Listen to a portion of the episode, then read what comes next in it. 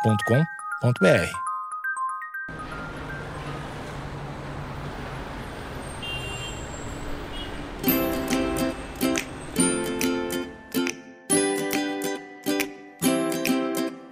E começa agora mais um Eu Tava Lá. Eu sou o Brian Rizzo e esse aqui é meu podcast de histórias, onde toda semana eu recebo um convidado para contar uma história. E meu convidado essa semana é o Rafael Mafra. Se você não conhece o Rafael, ele é um dos apresentadores do GugaCast, de onde inclusive o Guga Mafra já participou, já veio participar aqui do Eu Tava Lá, lá no episódio número 9, se não me engano. Ele conta uma história muito boa e eu também já participei do GugaCast mais de uma vez, inclusive os links estão todos aqui na descrição. Certamente falaremos disso novamente assim que eu ligar para o Rafael, mas primeiro tenho só que dar dois recados muito rápidos. O primeiro recado é que você pode se tornar um assinante do Eu Tava Lá e além de ter acesso a esse conteúdo aqui de toda segunda-feira, você também tem acesso ao conteúdo exclusivo dos assinantes. Tem episódios exclusivos para os nossos assinantes todos os dias. Além desse episódio aqui na segunda-feira, terça, quarta, quinta e sexta, tem o podcast diário do Eu Tava Lá com quadros novos e quadros novos que estão surgindo e quadros já não tão novos que os nossos assinantes ouviram na temporada passada. Essa primeira temporada teve 100 episódios, está toda disponível para você que assinar agora e a segunda temporada está começando. Se você está ouvindo esse episódio na semana em que ele foi ao ar, a segunda temporada já tem vários episódios gravados, tem quadros novos, inclusive um quadro onde eu dou conselhos, uma coisa que as pessoas me pedem muito desde que eu deixei de fazer parte daquele outro podcast onde eu aconselhava pessoas, onde eu resolvia os problemas como se eu fosse elas.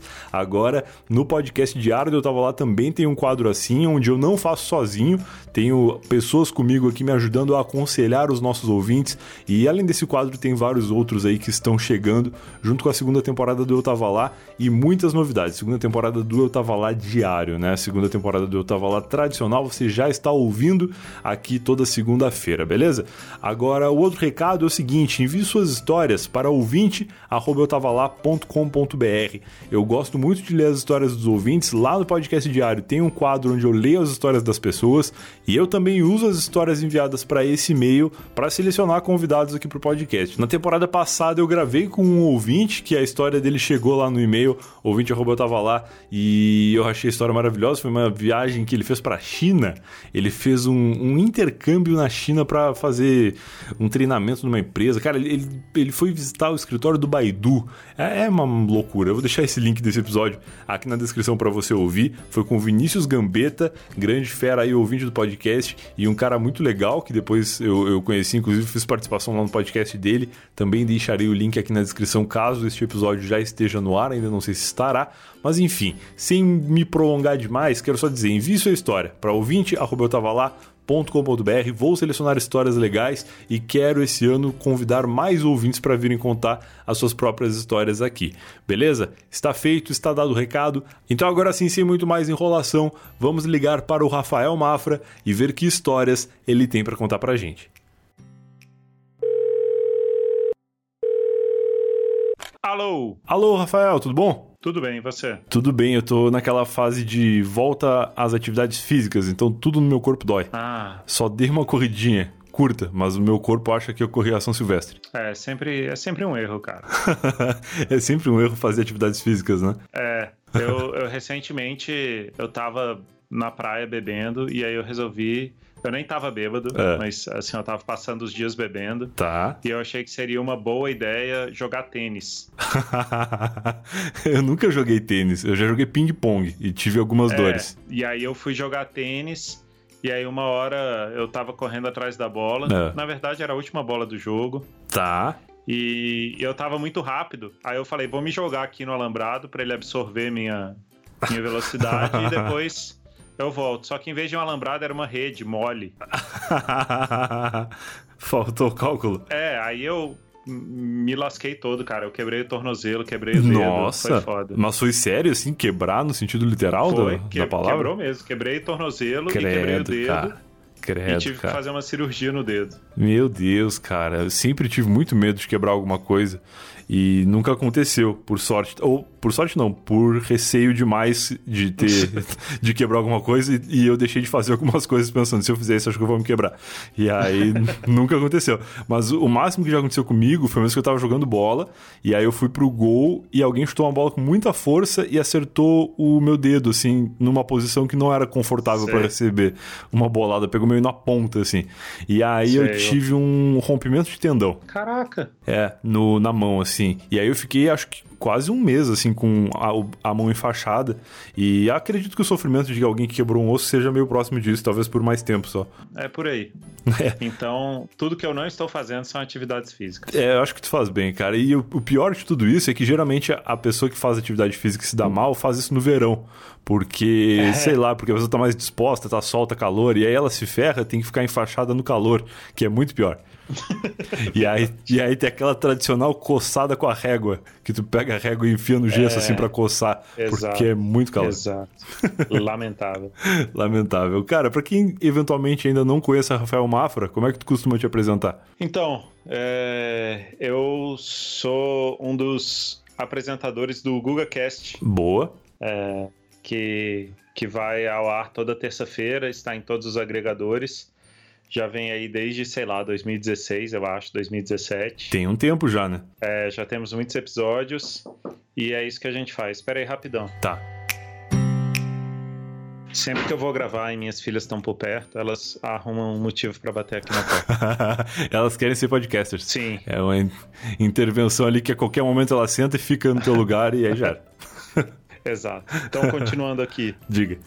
É, E lá no GugaCast a gente conta histórias das pessoas, às vezes histórias nossas, e é muito divertido. É isso aí, é isso que eu faço. Muito bom. Eu- O GugaCast eu gosto muito do podcast, eu escuto ele bem desde o começo, assim, eu acho. Eu lembro, inclusive, da lenda do primeiro episódio, que, que foi, foi removido, né? Foi tirado do ar. Sim, Que, que era um episódio bem polêmico, né? Era sobre alguma coisa que tinha a ver com religião, não, não lembro um exatamente. retiro religioso que o Gustavo participou. Boa, é isso aí. Eu nunca ouvi esse episódio. Eu sei que esse episódio ele depois se tornou disponível pros assinantes, né, pra galera que faz parte lá da bolha. Sim, E eu inclusive faço parte, sou um dos assinantes do GugaCast, mas eu nunca fui lá escutar. Eu acho que eu quero manter o mistério na minha mente. talvez seja melhor assim. É, o bom de manter o mistério é que na minha cabeça esse episódio ele vai sempre ser muito pior do que talvez ele seja, na verdade. Mas qualquer hora eu vou escutar. Inclusive, o que eu ia falar é que eu já participei do GugaCast duas Claro. vezes. Uma vez lá na época que eu participava do Não Ovo, e depois uma segunda vez que nós lemos histórias de avós, foi isso, né? Histórias de. Histórias, de outros antigas. tempos. É, isso. histórias de outros tempos, esse é o termo. E aí, lógico, tinha muitas histórias de avós e avós dos ouvintes que eram histórias muito legais. Ficou até um episódio bem bonito no final, assim. Histórias iradas. Tinha um cara que. é, é, que a avó, sei lá, uma ancestral dele encontrou o Lampião e a Maria Bonita. Ah, é verdade. É verdade. Teve também um outro que o avô dele era índio, não tinha isso? Ou que ele foi. Ele se, se, se chamava de índio, né? Era o Ele se apelido chamava de dele. índio, é verdade. É, cara, muito louco. Tem histórias muito legais. Eu vou deixar os links tanto do GugaCast quanto desses dois episódios que eu participei aí na, na descrição, no post pra galera poder acessar. E uma coisa que eu costumo perguntar quando eu gravo, eu tava lá com pessoas de outro podcast, é se tem algum episódio que tu indica pra alguém que não conhece ainda o podcast, assim. Qual tu acha que é o episódio que deveria ser o primeiro episódio de alguém? Cara, tem dois episódios que eu indico. Tá, O, o primeiro episódio que eu indico é o episódio 4 da temporada 1, tá. que é o, o episódio Cláudio em Busca do Amor no programa Silvio Santos. Ai, cara, eu lembro desse episódio. Isso é muito bom. É muito bom mesmo. Maravilhoso. É, esse episódio é muito divertido. Era ainda num formato antigo em que a gente tinha Uhum. é, um jogo ou, ou alguma coisa no primeiro quadro, depois tinha a história principal e depois ainda tinha um terceiro quadro, que nesse caso foi uma análise musical É da, verdade. da música O Que É O Que É, também conhecida como Eu Fico com a Pureza da Resposta das Crianças, do Gonzaguinha. Maravilhoso. É um episódio excelente do começo ao fim, porque ele passa. Eu não lembro qual era o jogo, mas a história é no programa Silvio Santos, o que é maravilhoso, né? Sim. Anos 80, eu imagino.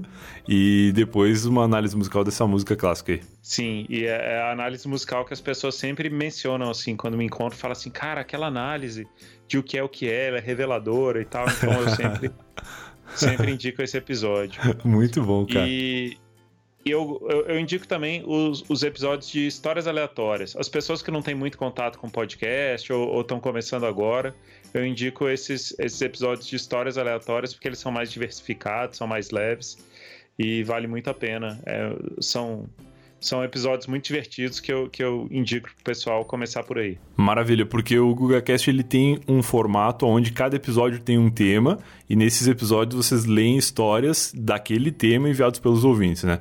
No Histórias Exato, Aleatórias hoje vocês foi. pegam histórias que não se encaixaram nesses episódios temáticos, é isso? Isso. O GugaCast tem. O, o principal formato é esse que você mencionou. A gente Uhum. lê histórias temáticas.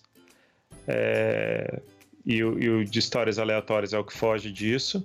Certo. E a gente tem um formato também que a gente chama um convidado para contar uma história dele, parecido com o que tem aqui. Exatamente. E, e aí ele conta uma história e- e- e mais longa ou várias histórias. Aham. E a gente tem um novo formato agora, que é um terceiro formato, que chama GugaCast Letra e Música, em que a gente entrevista eh, eh, grandes autores da música brasileira Sim. eh, e explora a obra deles do ponto de vista das músicas mesmo, e Muito não da massa. carreira, assim, do- do- Aham.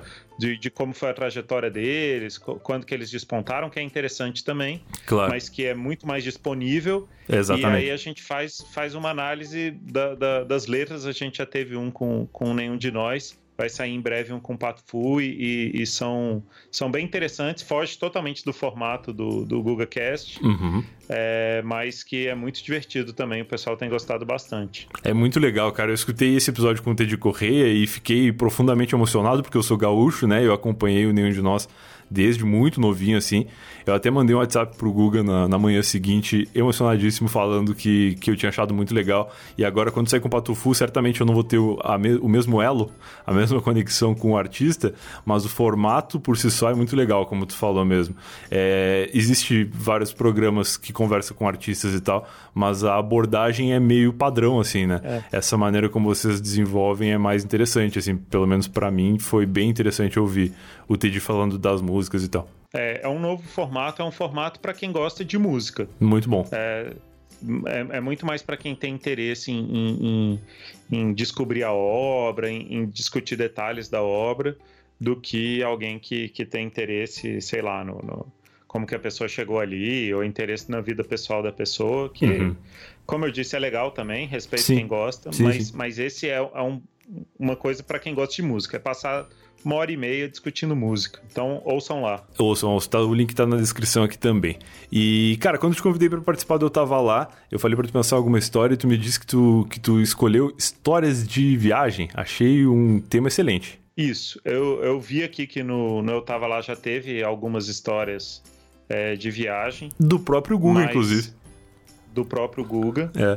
E, e eu fiz algumas viagens. Eu achei que, que alguns desses episódios que aconteceram mereciam ser mencionados Tá. é, aqui. É, eu separei os, os, os mais legais para contar para você e para os ouvintes. Maravilha, maravilha. Isso que tu falou é verdade. Algumas pessoas já contaram histórias de viagens não tava lá, mas uma das coisas que eu mais gosto no meu próprio podcast é que cada pessoa tem a sua vivência, né? Então, por mais que tu tenha feito uma viagem idêntica à que outro convidado fez, o que certamente não aconteceu, mas mesmo que tivesse feito, seria uma história totalmente diferente, né? Sim, Então é sempre legal repetir temas com pessoas diferentes, porque acaba sendo, de certa forma, um tema totalmente diferente também. isso. E depois você pode fazer umas coleções temáticas aí. Olha aí, baita ideia. É uma ótima ideia. Vou começar a procurar mais pessoas com histórias de viagem. Massa. Manda ver, cara, qual que é a a tua primeira história de viagem? E aí, tu é um cara que viaja muito? O que que. Então, eu viajo bastante. Tá. É, por, por conta da minha profissão, já viajei muito, mas viajei muito a lazer também. Tá. É, e quando eu era criança, eu, eu queria trazer uma, uma história de viagem aqui. da- da- não da primeira viagem que eu lembro, mas da primeira coisa que eu lembro de viagem. Tá. Que meu pai e minha mãe são de Santa Catarina, Legal. de Florianópolis, Aham. E minha mãe adorava voltar para Florianópolis, mas meu pai gostava de viajar ao Brasil. Tá, tu nasceu em Brasília, né? É, eu nasci em Brasília, Tá, era uma sou viagem de Brasília, moro grande, aqui né? até hoje.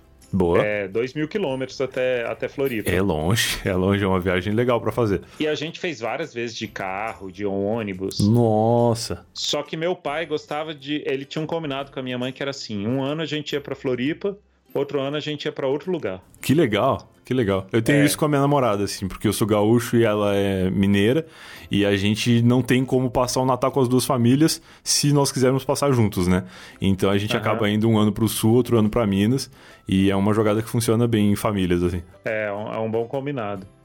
E aí, cara, eu, eu sei que as primeiras viagens que eu lembro são de Florianópolis, e eu notei, assim, que Floripa era uma cidade muito diferente, sabe? Aham. Então, Eu achei meio bagunçado, assim, porque, porque tinha é, é, loja misturada com casa, e tinha muita casa baixa, assim, não era tudo prédio. Tá. Falei, cara, que cidade diferente, né? Aham. E aí, pouco tempo depois, a gente viajou, sei lá, para Belo Horizonte. Tá.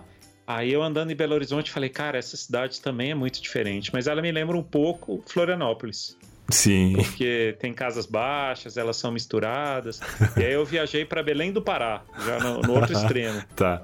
E eu falei, olha, essa cidade também é diferente, mas também lembra um pouco Florianópolis e Belo Horizonte. E aí que eu percebi finalmente que diferente mesmo era Brasília. Cara, isso é, isso é muito bom a percepção da, da criança descobrindo o mundo, assim, né? Porque tu, tu podia morar em Marte, que tu ia achar tudo diferente. E, tipo, o lugar, a tua referência era o normal e o resto eram, eram coisas estranhas, né?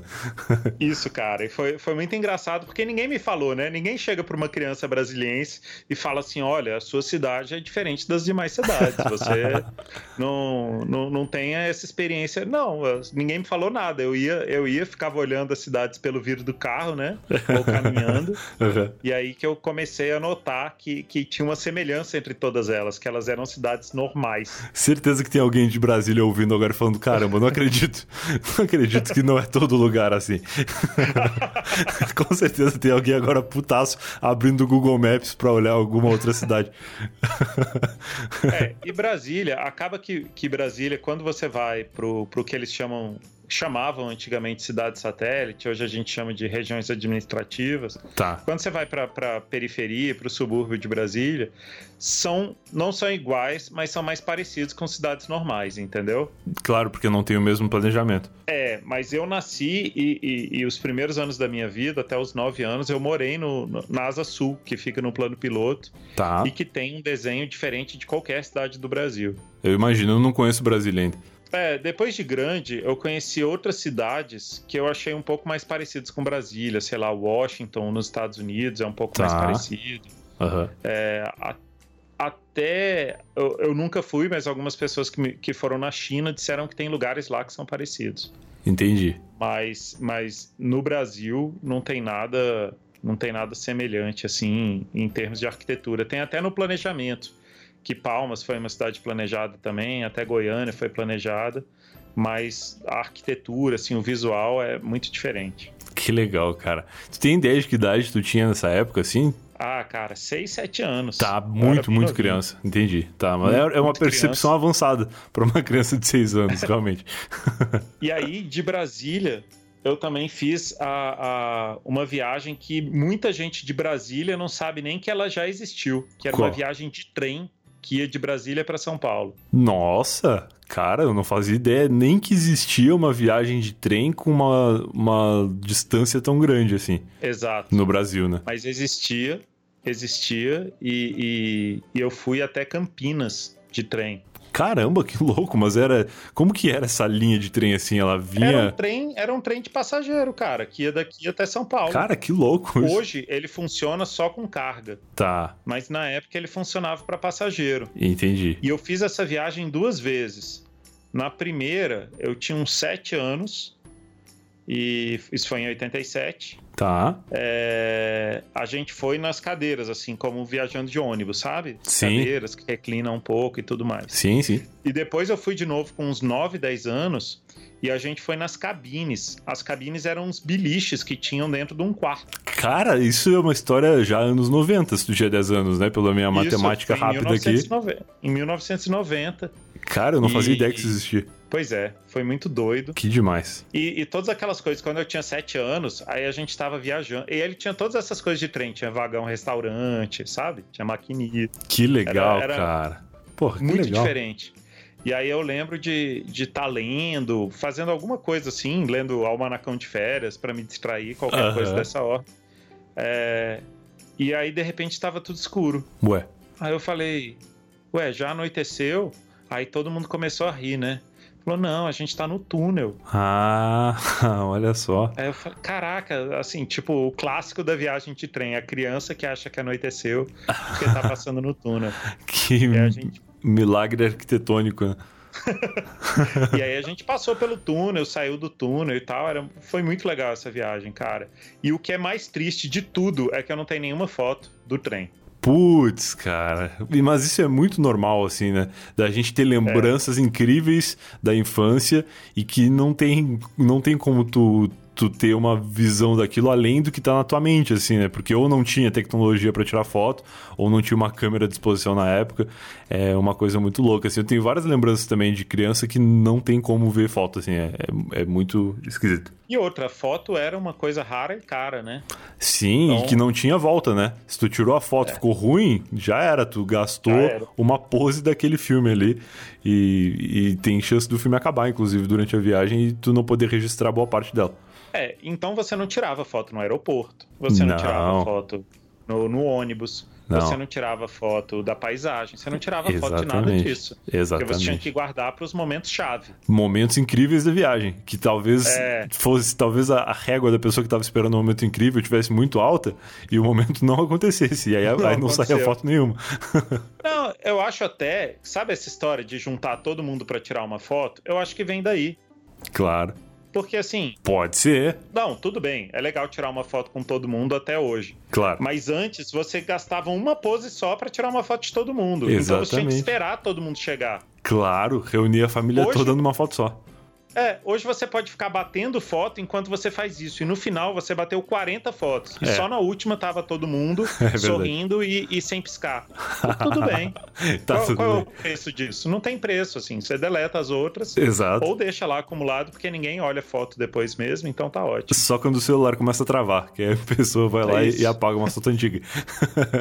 Mas é verdade Exato. isso, cara, porque antes tu tinha um, um número limite ali de poses pra fazer, e se tu tinha uma família, sei lá, de quatro pessoas, era mais negócio juntar as quatro pra uma foto, que se não ficasse boa tu fazia outra depois, do que fazer fotos de duplas, por exemplo, que podia dar errado e aí ia gastar mais poses pra tentar consertar. Então a- as É. famílias eram mais unidas, pelo menos nas fotos. Ou pelo menos mais disciplinadas, né? É, é verdade, tinha uma solidariedade ali com, com a tecnologia da câmera.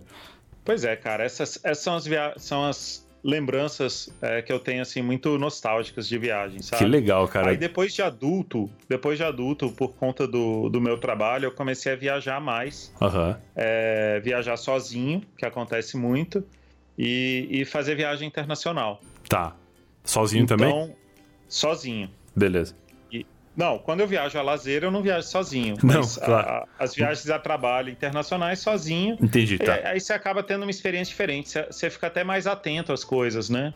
Porque Sim. você não tem ninguém te distraindo ali, você tá, você tá meio em si mesmado, curtindo a Aham. viagem. Beleza, perfeito. E, e aí, uma das primeiras que eu lembro é, foi uma viagem que eu fiz pro México. Nossa, que legal. E aí eu pensei, assim, eu achava irado conhecer o México. E eu tava doido pra conhecer a comida mexicana de verdade. Sim, eu tenho essa curiosidade também. Qualquer comida de algum lugar que se come no Brasil me parece não ser tão fiel assim à, à origem, né? A comida japonesa no É. Brasil tem cream cheese e tem uns negócios fritos. A comida, a comida mexicana me parece não ter tanta pimenta quanto no México dizem que tem. Então sempre tem algumas abrasileirações ali que inventando essa palavra aqui pra descrever, mas o Brasil sempre dá uma, uma um toque regional ali na, É. na comida dos outros e não muda o nome, né? Que é o maior problema, na verdade. E aí você- você você cresce achando que aquilo ali é aquela comida de verdade, né? É, parece que sim, né? Porque não- eu não vejo problema, sinceramente, em tu pegar o, o temaki e colocar cream cheese nele. O Doritos. problema é tu continuar chamando ele de temaki e continuar dizendo que é uma comida japonesa, porque é uma baita sacanagem. Botar ideogramas, né, pra, pra exemplificar. pois é. Pois é, aí eu cheguei lá, só que assim, era a primeira viagem que eu tava fazendo, eu era, era muito inexperiente em viagem, sabe? Aham. Aí eu cheguei no aeroporto e eu tinha que esperar no aeroporto por algum motivo. Eu ia pegar um ônibus, porque na verdade eu fui e eu não fiquei na cidade do México. Tá, Eu fiquei numa cidade que chama Puebla, que fica a 100 quilômetros da cidade do México. tá. E Beleza. aí eu tinha que esperar o ônibus sair, aí já fui logo queimando a largada, comi tacos no aeroporto. Comida de aeroporto não conta, né? Pois é, a comida de aeroporto, ela, ela também não, não me parece ser tão fiel assim. Ela é sempre. Autêntica, né? Ela não é autêntica. Não é tão autêntica, exatamente. Ela é sempre mais cara e pior do que a comida que tu encontraria em outro lugar. Exato. E aí eu cheguei na, na cidade de Puebla e o que eu queria mesmo, eu queria comer burrito na rua. Eu queria Legal. parar numa barraquinha de burrito e comer um burrito gigante na Porra, rua, legal. me sujar todo. Esse, Legal. esse era o objetivo. Legal, legal, um baita objetivo de viagem. Aí a gente pegou e saiu pra jantar. Tinha uma galera do trabalho também. Aham. Falou, não, vamos jantar ali no, no- no lugar. Tá. Aí eu cheguei no lugar e o pessoal falou, olha... Tem aqui um, pra- um prato típico que não é típico de todo o México, ele é típico de Puebla, Ô, louco. que chama mole poblano. Tá. E ele era um- um- uma sobrecoxa de frango Nossa. que era feita com um tempero que levava 40 ingredientes. Caralho. tá. E os dois principais eram chocolate e pimenta. Meu Deus, cara. o mexicano, ele não tá de brincadeira no mundo. Não.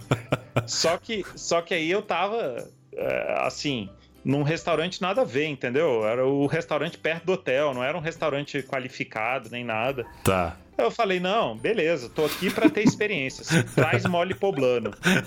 Aí peguei, botei na boca, era uma merda, cara, era muito ruim. Nem os 40 temperos conseguiram salvar o sabor do negócio. É, ficava esquisito. Imagina, sabe quando você é criança e você mistura um monte de coisa assim e Sim. desafia alguém a comer? Sim. Tinha um gosto disso. É tipo um prato de youtuber, assim. Mistura tudo. Mistura tudo e come aí. é uma tag, não é um prato. Pois é, cara. É, era, um, era um prato de youtuber e.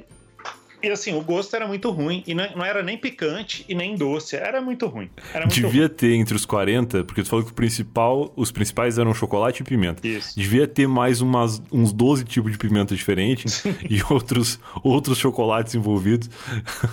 Certamente É, não. eu, eu lembro que tinha gergelim também. Eu via uns gergelim Hum. salpicados, assim. Nossa. O fato é que era muito ruim. Eu comi aquele treco ruim, comi tudo, assim, também não, não, não foi um grande problema. Tá. Mas aí eu fui atingido pelo grande mal que atinge todo mundo que viaja pro México, né? Ah. Conhecido como mal de Montezuma, também conhecido como diarreia.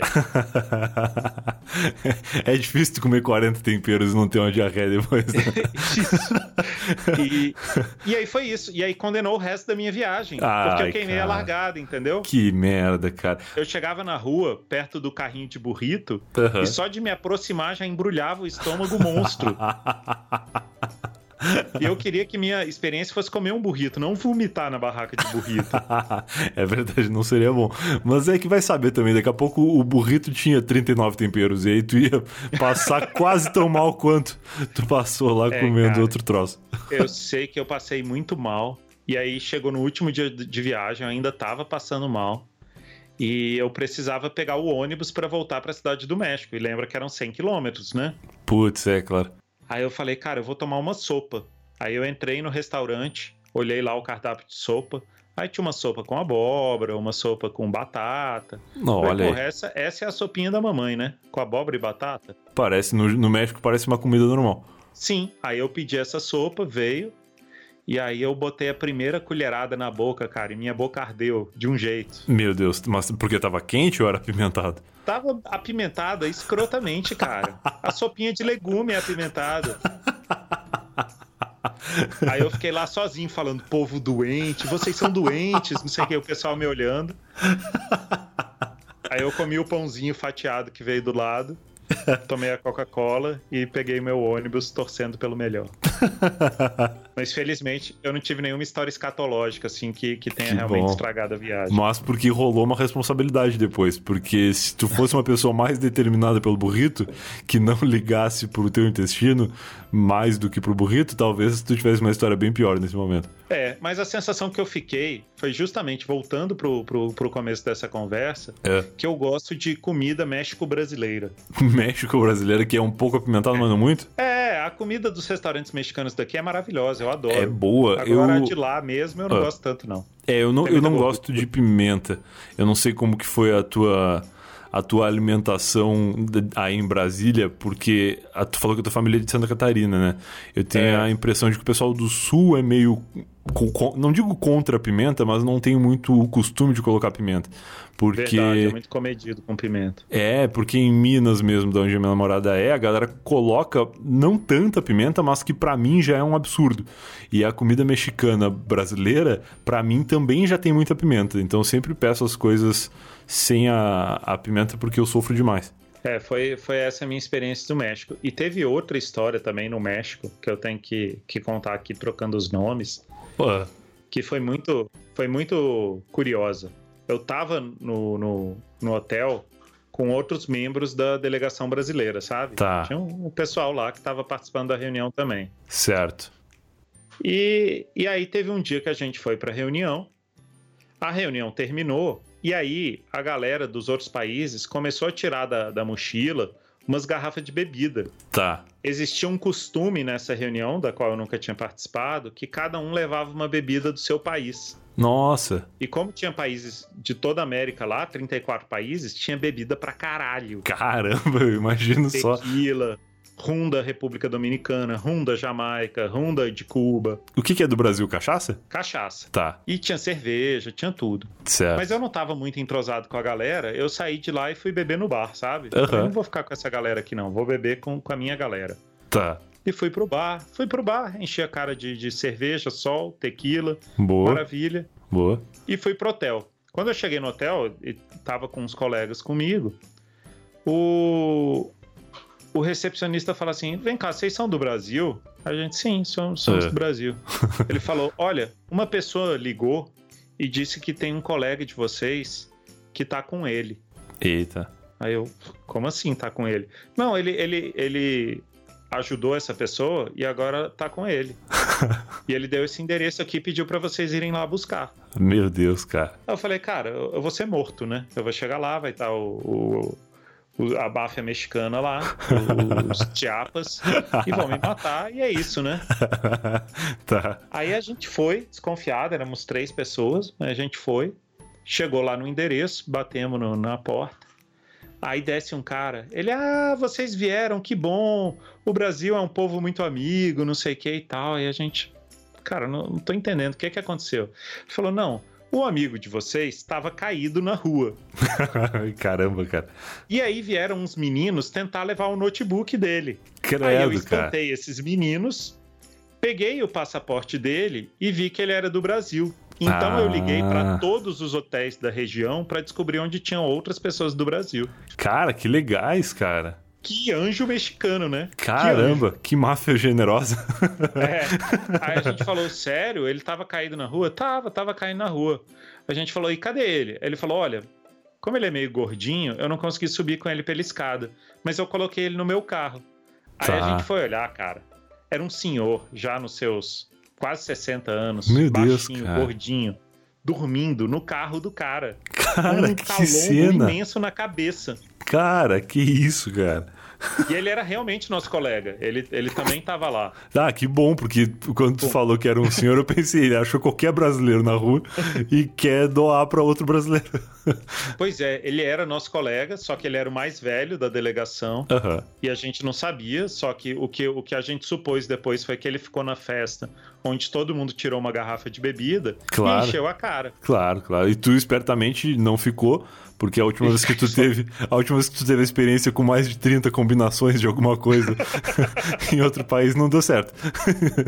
E aí, cara, a gente foi arrastando esse cara até o hotel. Nossa, botamos ele dentro do quarto dele, pe- pedimos a chave na recepção, abrimos a porta, Boa. deitamos ele na cama, tiramos os sapatos e fomos cada um dormir. Que legal. No dia seguinte, a gente tomando café da manhã, esse cara passou por nós, ele não deu nem bom dia. Ele nem deve foi ter visto sentar em nada. outra mesa e não falou mais com a gente. Mas será que por vergonha ou será que ele simplesmente não viveu aqueles momentos e ele só acordou É. sem saber o que aconteceu? Essa é a dúvida. Ou ele teve uma amnésia gigante e- e não lembrava, Pode ser. ou ele ficou com muita vergonha e preferiu não falar com a gente, Aham. ou ele ficou com vergonha e fingiu uma amnésia pra não passar o carão de dizer que encheu a cara num país estrangeiro e deu trabalho pra todo mundo, né? Pode ser, eu acho que essa opção é a mais plausível de todas.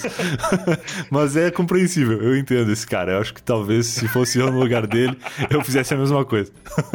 Não, eu faria nada, cara. Eu ia dar uma garrafa de tequila pra cada um. Eu ia falar, porra, galera, obrigado, desculpa aí o mico e tal, mas eu perdi a linha. É, pode ser, pode Acontece, ser. né, cara? Acontece, ainda mais em outro país, né? Um país diferente, a pessoa se solta. Essas foram minhas aventuras no México. Cara, maravilhoso, hein? É, lembrando da- da- de outras histórias, teve uma viagem que eu fiz, e essa felizmente não foi a trabalho, foi a passeio, Hum. que eu fui pra Grécia. Pô, que legal. E a Grécia, cara, é irada, né? A Grécia é tudo aquilo que você espera da Grécia. assim, É. Tem deuses gregos em todas as esquinas. Que legal. Você anda assim em Atenas e tem a Ágora no meio de Atenas, entendeu? Onde Sócrates debatia com os caras. E eu acho legal que tem vários Sócrates na Grécia. É tipo muito normal, assim. Tipo.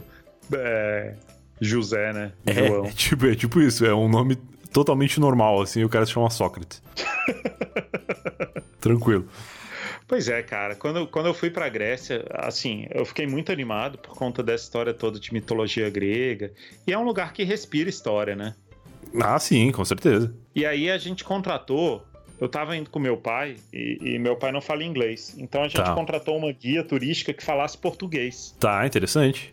E tinha uma, tinha uma mulher lá que falava um português perfeito, mas ela era grega. Só que ela falava português como nativos. Que legal, como brasileiro ou como português de Portugal?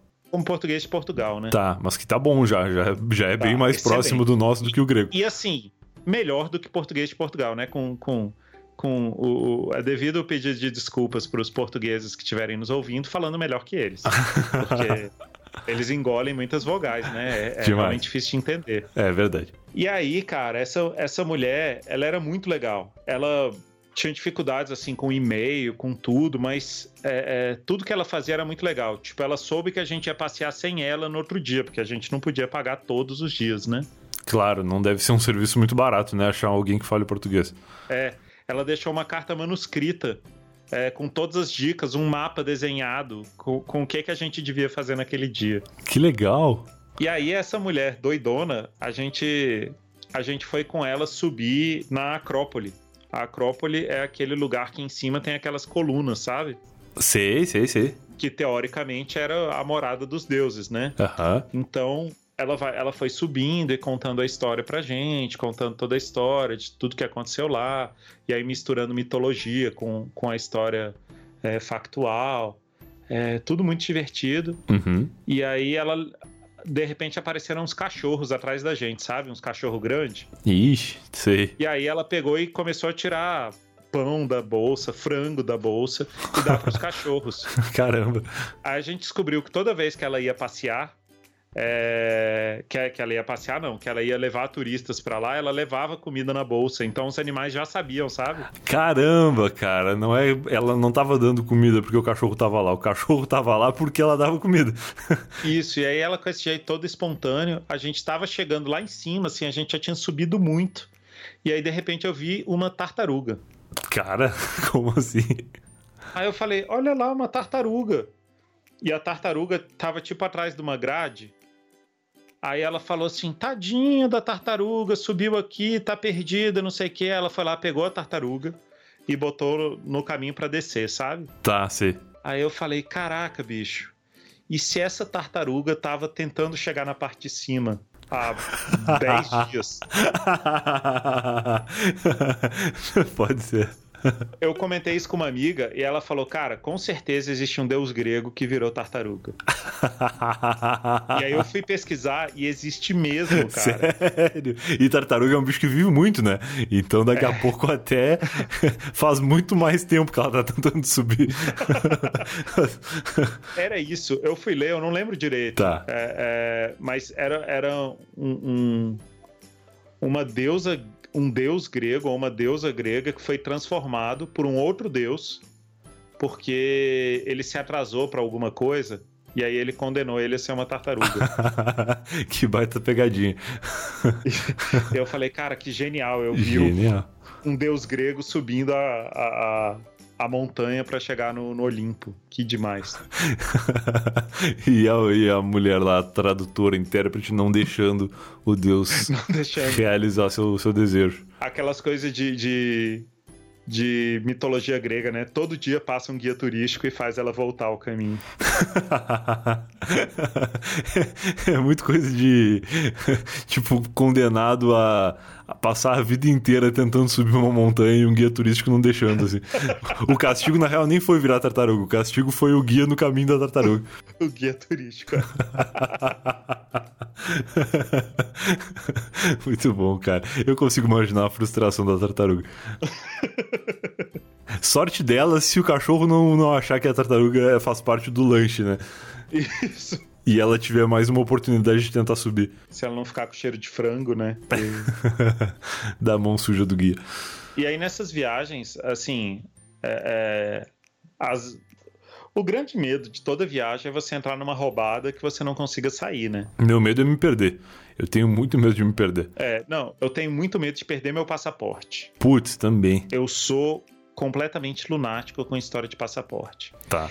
E, e, assim, tem várias dicas, né? Você não é obrigado a apresentar o passaporte em todo lugar. é- é, quando você já está dentro do país. Ah, bom saber. Você pode ter uma cópia do seu passaporte, por exemplo. E aí deixa o real no hotel. Deixa no hotel. Boa. Mas eu tenho medo de ser roubado no hotel. Então, Que se não acontece. tiver cofre, eu prefiro ficar com o meu passaporte, que eu confio mais em mim mesmo do que no, no- no- no quarto do hotel. Lógico, lógico. E tem muito hotel que tem coisas, problemas internos de segurança, inclusive, né? Que não vai ser um terceiro lá, um ladrão entrando no quarto. Pode ser algum, algum problema de segurança entre os próprios funcionários e tal.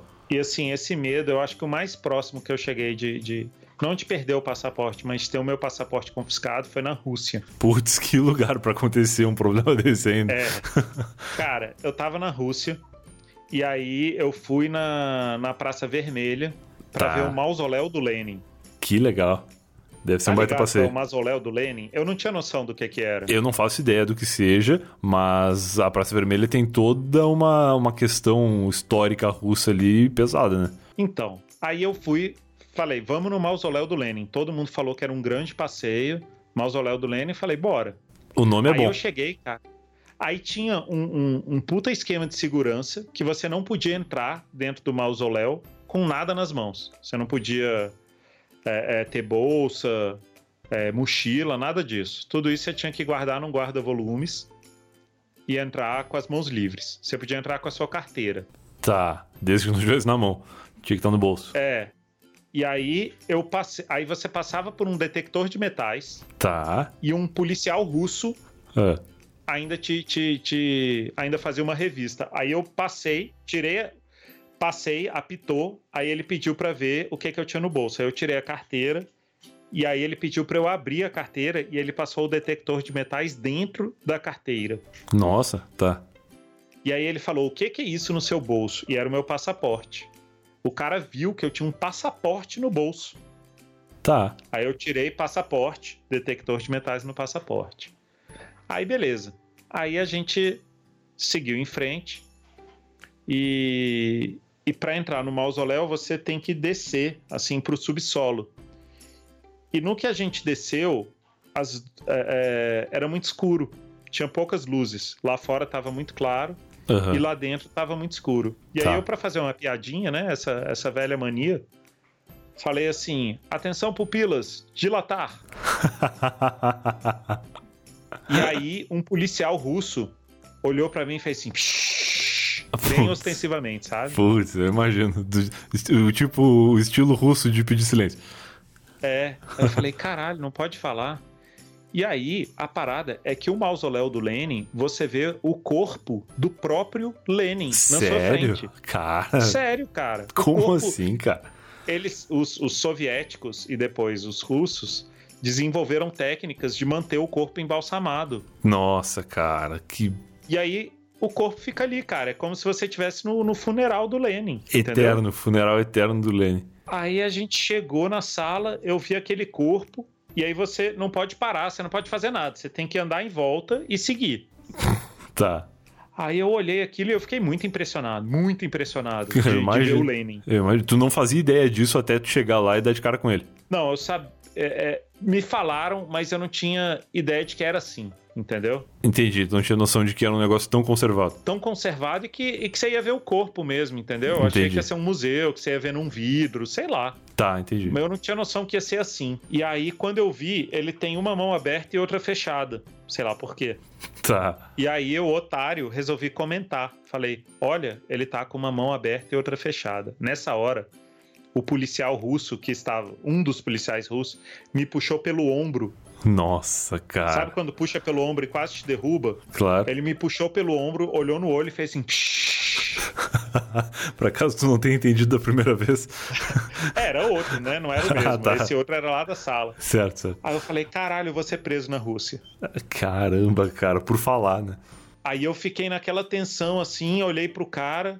Eu, eu queria pedir desculpa, mas eu não podia falar, né? e mesmo que pudesse, não sei se tu, se tu ia ter a mãe de falar em russo pra ele. Em russo, né? Desculpovski. Aí eu fiquei calado assim, olhei pro cara, aí o cara soltou meu ombro.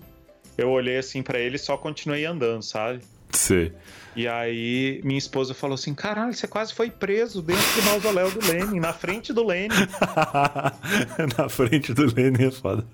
Falei: "Cara, se eu fosse preso no mausoléu do Lenin e eles caras confiscassem meu passaporte, eu tava muito fudido, cara". Nossa, imagina. Imagina ser preso na Rússia por violar o, o mausoléu do Lenin e sem falar russo, cara, ia ser muito escroto. Ia ser muito esquisito até pra explicar pros teus companheiros de cela o que foi que aconteceu. Ter chegar assim, os caras, ah, por que, que tu foi preso? Não, não tem como Eu explicar. falei. É muito Que eu difícil. falei. Eu falei na frente do Lene. Eu interrompi o sono do Lene. Já pensou na possibilidade de ele estar dormindo, na verdade, e não pode falar porque vai que ele acorda? vai que ele acorda e dá uma merda. A última vez que ele acordou deu vários problemas pra gente. Deixa esse cara dormindo, pelo amor de Deus. Ou ele acorda e começa a soltar laser pelos olhos, né? alguma coisa assim. É, vai saber o que pode acontecer. né? que demais, cara. A Rússia é um de- é um lugar que tem muita vontade de conhecer. Assim, agora na Copa do Mundo eu não, eu acabei não indo, mas fiquei muito mais curioso de acompanhar a cobertura do, da Copa e tal. E, e tenho muita vontade de conhecer Moscou, especialmente. É, cara, a Rússia, pra mim, é, é- é um, é um outro planeta, sabe? Sim, É, eu imagino. Não é a mesma coisa. Eu fui no Museu de História Russa e no Museu de História Russa tinha aqueles negócios de fósseis e tal, do primeiro homem. E aí o primeiro homem não é o homem de Cromagnon, a Lucy, essas coisas assim. É um cara russo. É um nome russo, entendeu? Aham. É alguma escavação dentro da Rússia. Que louco, cara. Ou, ou da- das adjacências ali, do que foi a União Soviética, ou, ou da Aham. zona de influência russa ainda de hoje, assim, da Ucrânia Claro. é, da Bielorrússia. Mas assim, parece que a história deles é centrada neles, entendeu? Aham. Essa parada, e aí foi aí que eu percebi, essa parada da gente tomar emprestada a história da Europa pra contar a nossa história, é só a gente que faz. Ah, é? Na Rússia, a história pra eles começou na Rússia. Na Europa, começou na Europa. Entendi. No Japão, começou no Japão. E Entendi. só pra gente existe essa coisa de não, a nossa origem é grega. Ah, entendi, tá. É Entendeu? muito louco mesmo, claro, é verdade. Nossa origem é Roma. Tá bom, Roma, Revolução Francesa, maravilha. Mas é, é, nem eles sabem disso. Quando eu tava indo pra Grécia, eu, eu encontrei uma grega no avião, e aí eu comentei com ela que a gente estudava Grécia, né? Sim. Que a gente lia Ilíada, lia Homero e tal. Aham. Ela falou, ué, por que, que vocês leem? Aí eu falei, ué, porque a gente considera que essa é a nossa origem, a origem ocidental. Ela, ah, ela não quis dizer. Mas para europeu E para norte-americano, a gente não faz parte do Ocidente. Ah, é? É, a gente tá fora, assim. Existe o Ocidente, que é Estados Unidos e Europa, Tá. o Oriente, que é a Ásia, Aham. e o resto, que é a América Latina e África. Que louco, cara. Não sabia disso. Fiquei meio triste agora. Fiquei meio deprimido agora. Nem quero mais ir Deslocado. pra Rússia. Nem quero mais É. desistir da minha viagem. É, bom, mas você pode ir pra Rússia porque pelo menos os russos não, não, não, não, não, não consideram que você é parte da história deles, né? Eles têm a história deles separada. É verdade. Eu, eu acho triste saber dos europeus que a gente considera.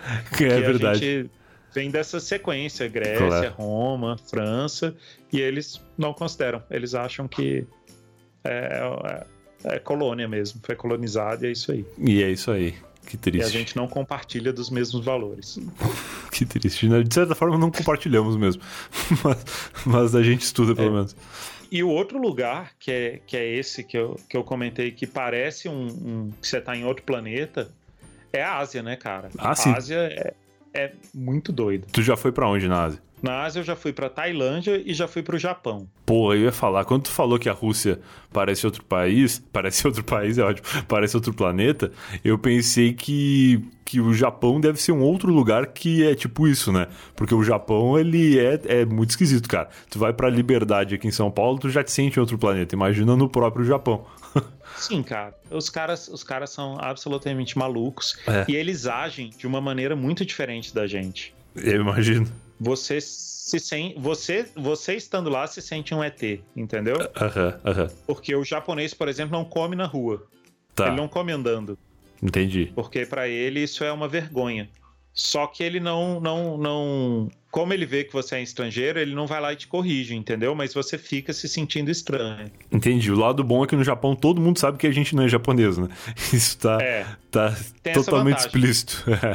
Inclusive eu já vi descendentes de japoneses falando isso. É. que eles se dão mal no Japão, porque aí o japonês acha que ele tem a obrigação de saber tudo. Ah, claro. Por ele ter o olho claro. puxado, ele devia inclusive falar e ler japonês. Se ele não faz isso, ele é um babaca. Entendi, caramba, é verdade. A- As exigências com, com o povo que aparentemente é japonesa é maior, né? É, pra você ter ideia, cara. A, a, a gente pegou um ônibus lá, isso já no, no último dia da viagem, Hum. a gente pegou um ônibus para ir pro aeroporto. Aí quando a gente chegou nesse ônibus, ele ficava num hotel que não era o nosso, a gente foi andando até esse hotel. Chegou lá com as malas e tinha os caras para guardar a mala no bagageiro. Sim, Até aí tudo normal. tranquilo. Aí esse cara guardou as malas e tal, deu ali os tickets, beleza. E aí eu entrei no ônibus e fiquei olhando esses caras, porque esses caras quando terminaram eram três.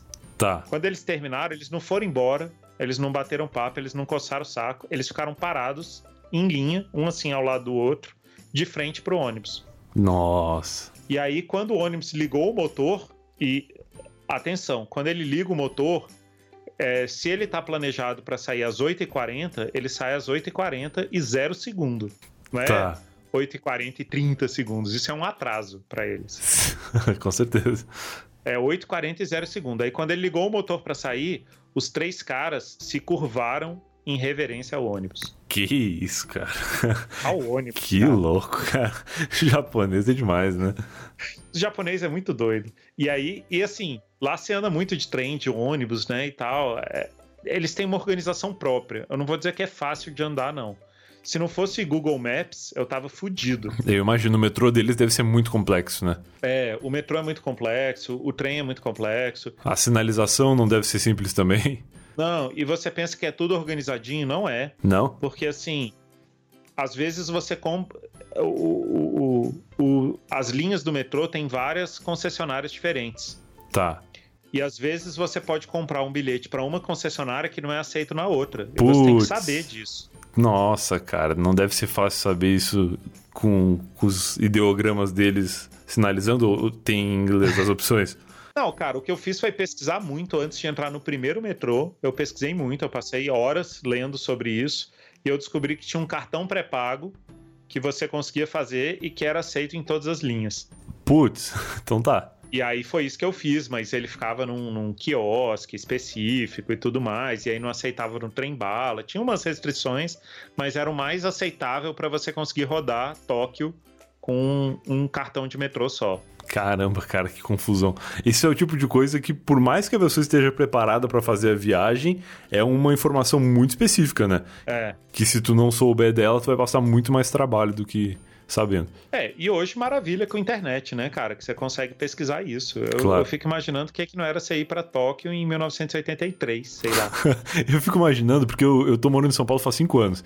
Eu fico imaginando como teria sido minha vida vindo morar pra cá antes da internet. Imagina no Japão, cara.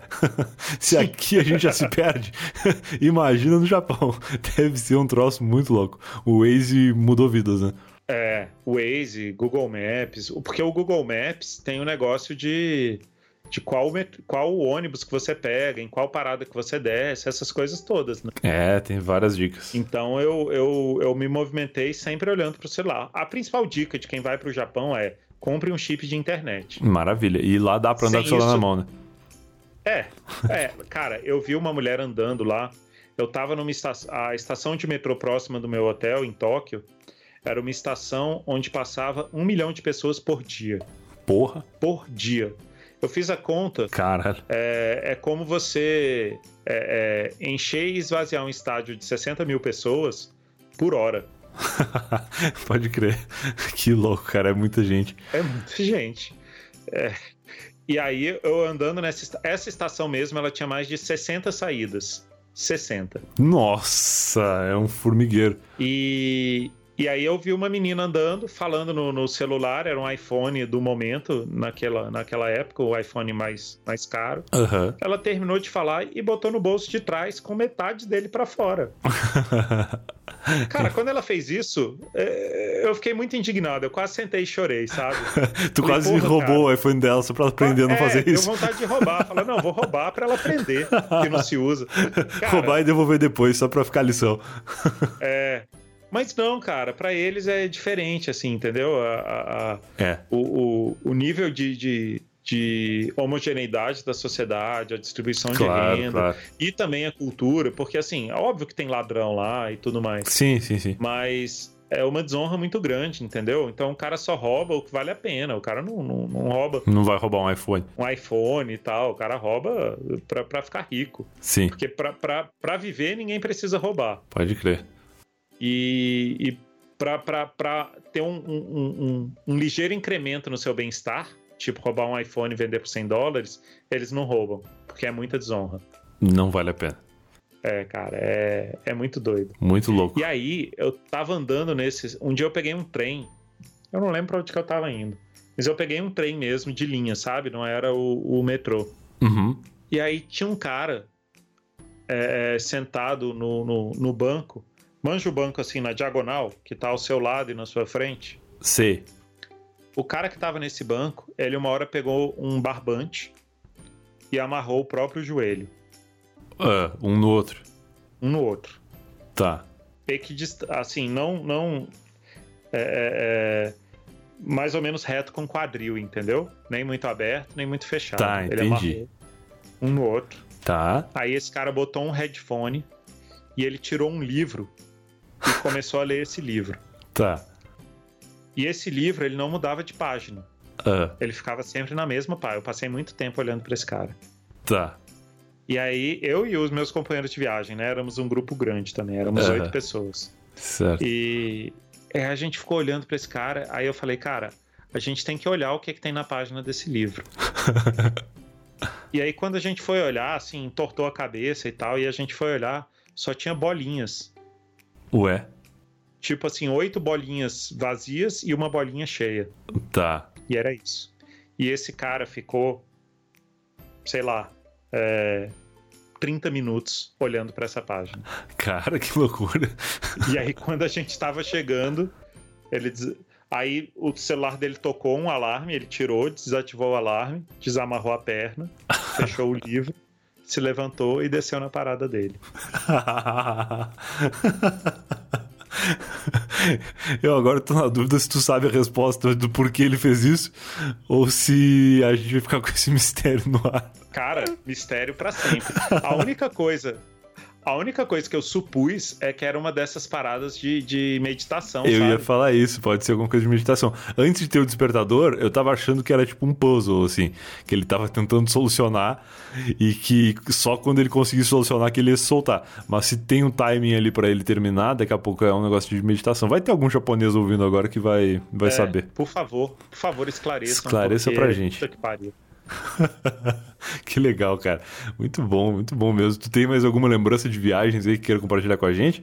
Cara, acho que que, que para fechar, te- é, eu tive na Tailândia também, né? Sim. Que E- também deve ser um lugar muito louco. É, a Tailândia é assim, também parece outro planeta. As pessoas são muito diferentes, Aham. mas é uma zona do caralho. Ma- É tipo o Japão bagunça. É o Japão-Brasil. É, é- É a mistura É do Japão, Japão-Brasil, do Japão com o exatamente. Brasil. em vez de ser a mistura do Brasil com o Egito, é a mistura do Brasil com o Japão. certo.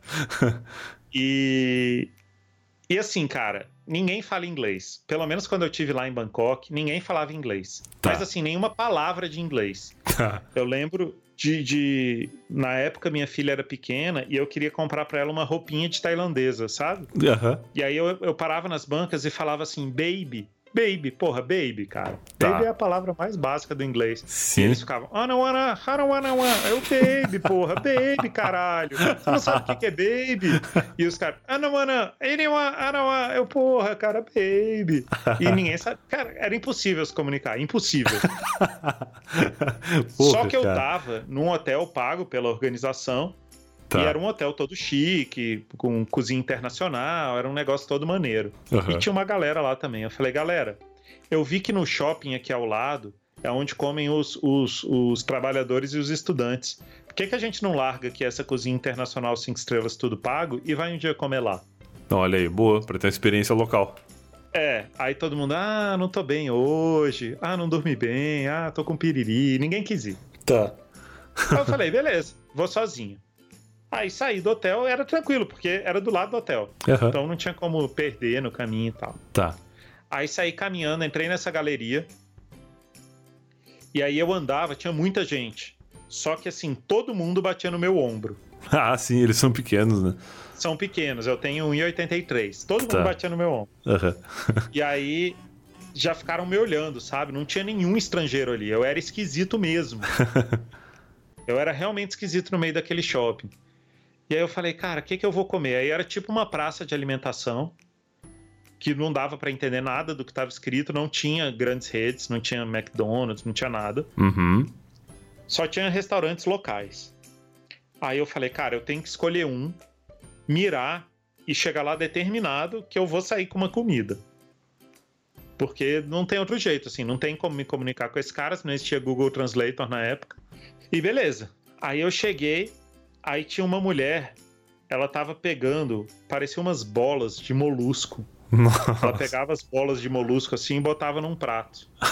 E aí veio uma pessoa e pagou ela. Aí ela pegou o dinheiro com a mão, guardou e com a mesma mão continuou botando bolas de molusco no prato. Ai, que nojo, cara. Eu, Ai, que nojo, cara. Mas já tô aqui, vamos lá, né? É, é como, diz, como diz o ditado, né? Pisou na merda, abre os dedos. Perfeito ditado pra esse momento. Aí a mulher olhou pra mim e falou, Anawan? Aí eu falei, food. Ela, Anawan, Anawan. E fez um movimento assim com a mão de que tava mexendo na panela. Aí eu falei, sim, yes. Isso aí, ok. Ai, cara. aí ela pegou e começou a preparar tipo um yakisoba de folhas. Tá. Aí eu fiquei muito feliz de ser frito, né? É. Porque pelo menos ela não pegou com a mão do dinheiro. Sim, e a fritura dá uma matada nos germes também. É, aí ela fez aquilo ali e botou num prato. Sabe prato de plástico arranhado assim pelo uso? Sei. Ela botou num prato desse que era cor de rosa, inclusive bem arranhado, assim. É bem aquele arranhado. prato de plástico que não é descartável, então ele tem É. marcas do tempo. Aquele fosco, assim, bem fosco Sei, sei. e, e arranhado, né? Assim, difícil de lavar, inclusive. Claro, claro. porque- Tudo bem. Aí eu falei, drink, drink, e fiz o sinal universal de bebê, né? O, o, Sim, a mímica. o, po- o polegar indicando assim pra boca com os outros dedos fechados. Perfeito. Aí ela falou, ah, não, ah, não, ah, e apontou pra uma outra barraca. Então eu Ai, percebi cara. que tinham as barracas de comida e uma barraca de bebida. Tá, beleza. Aí paguei, e fui para a barraca de bebida. Quando a mulher me viu chegando na barraca de bebida, porque eu não passava desapercebido, né? Ela imediatamente foi pegar uma água mineral no freezer. tá. Aí eu falei, não. Aí eu já tava falando em português. Eu falei, não, água mineral não. Eu quero isso aqui, ó. Aí tinha umas garrafas de suco num Ai, balcão, sabe? Sabe Sei. aquelas jarras de, de plástico também, de dois litros, sei, claro. que, que a tampa tem, tem uns dentinhos assim pra prender o gelo? Aham, sei.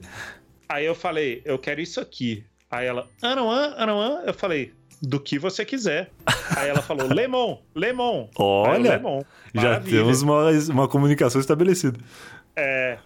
Aí ela botou, serviu ali também num, num copo de plástico fuleiro e eu fui comer. Eu fui comer. E. E, cara, essa comida era muito ruim. Era muito ruim. Mas no total, eu lembro que na época eu paguei o equivalente a um R$ 1,90 na refeição inteira. Meu Deus, cara. Era ruim, mas era barato, pelo menos. Era ruim, mas era barato. E valeu pela experiência, né? Sem eu não, dúvida. não passei mal depois, apesar de ter tomado provavelmente água não tratada com limão. O limão deve ter resolvido essas paradas. Aham. E, e tive a experiência. E eu acho que é isso, né, cara? Nessas viagens, o, o, o que vale é ter uma experiência, pelo menos pra contar, né? Exato, eu acho legal isso de viajar para um lugar diferente e ter uma vivência do que o povo local vive, assim, comer o que eles comem e visitar os lugares que, claro que a gente vai atrás de pontos turísticos e tal, mas tipo ver as coisas que a galera que mora lá vê mesmo, assim, e saber como é que funciona o dia a dia daquele lugar. Eu acho que é muito legal. É, uma coisa que eu me amarro em fazer é ir no supermercado. É claro, ver os produtos diferentes, ver a galera como se comporta no dia a dia, né? É, é ver o muito que eles curioso. consomem. Quando eu tive na Tailândia, o meu grande choque foi ver as, as embalagens de fralda que tinham os bebezinhos com o olhinho puxado. é mesmo. Que é óbvio, né? É óbvio que não vai ser bebê loirinho. Ah, É, Claro. Mas, mas nu- nunca tinha me ocorrido, entendeu? Que na Tailândia ia ser bebê de olho puxado. Que legal. E todas essas coisas, cara. Eu- uma coisa que eu sempre observo é qual é o papel higiênico que é vendido no supermercado. Olha isso, é uma boa coisa de prestar atenção. Porque quando eu tive na Suíça pela primeira vez, É. eu vi que eles tinham um papel higiênico de folha quádrupla. Caramba, tipo, a- Olha. igual aqui tem dupla camada, eles têm de quatro camadas? Quatro camadas, cara. É isso Ô, que é um louco, país cara. desenvolvido. Que desenvolvimento. Quatro camadas. Não precisa nem cortar de um, hein? ser- é, além de oferecer serviços financeiros suspeitos Pois a é. Suíça, Pois é. tem cara. E, e, e é isso. É isso que reflete o desenvolvimento do povo. É quantas camadas de papel Quantas higiênico. camadas? Dá pra guardar dinheiro nas duas do meio.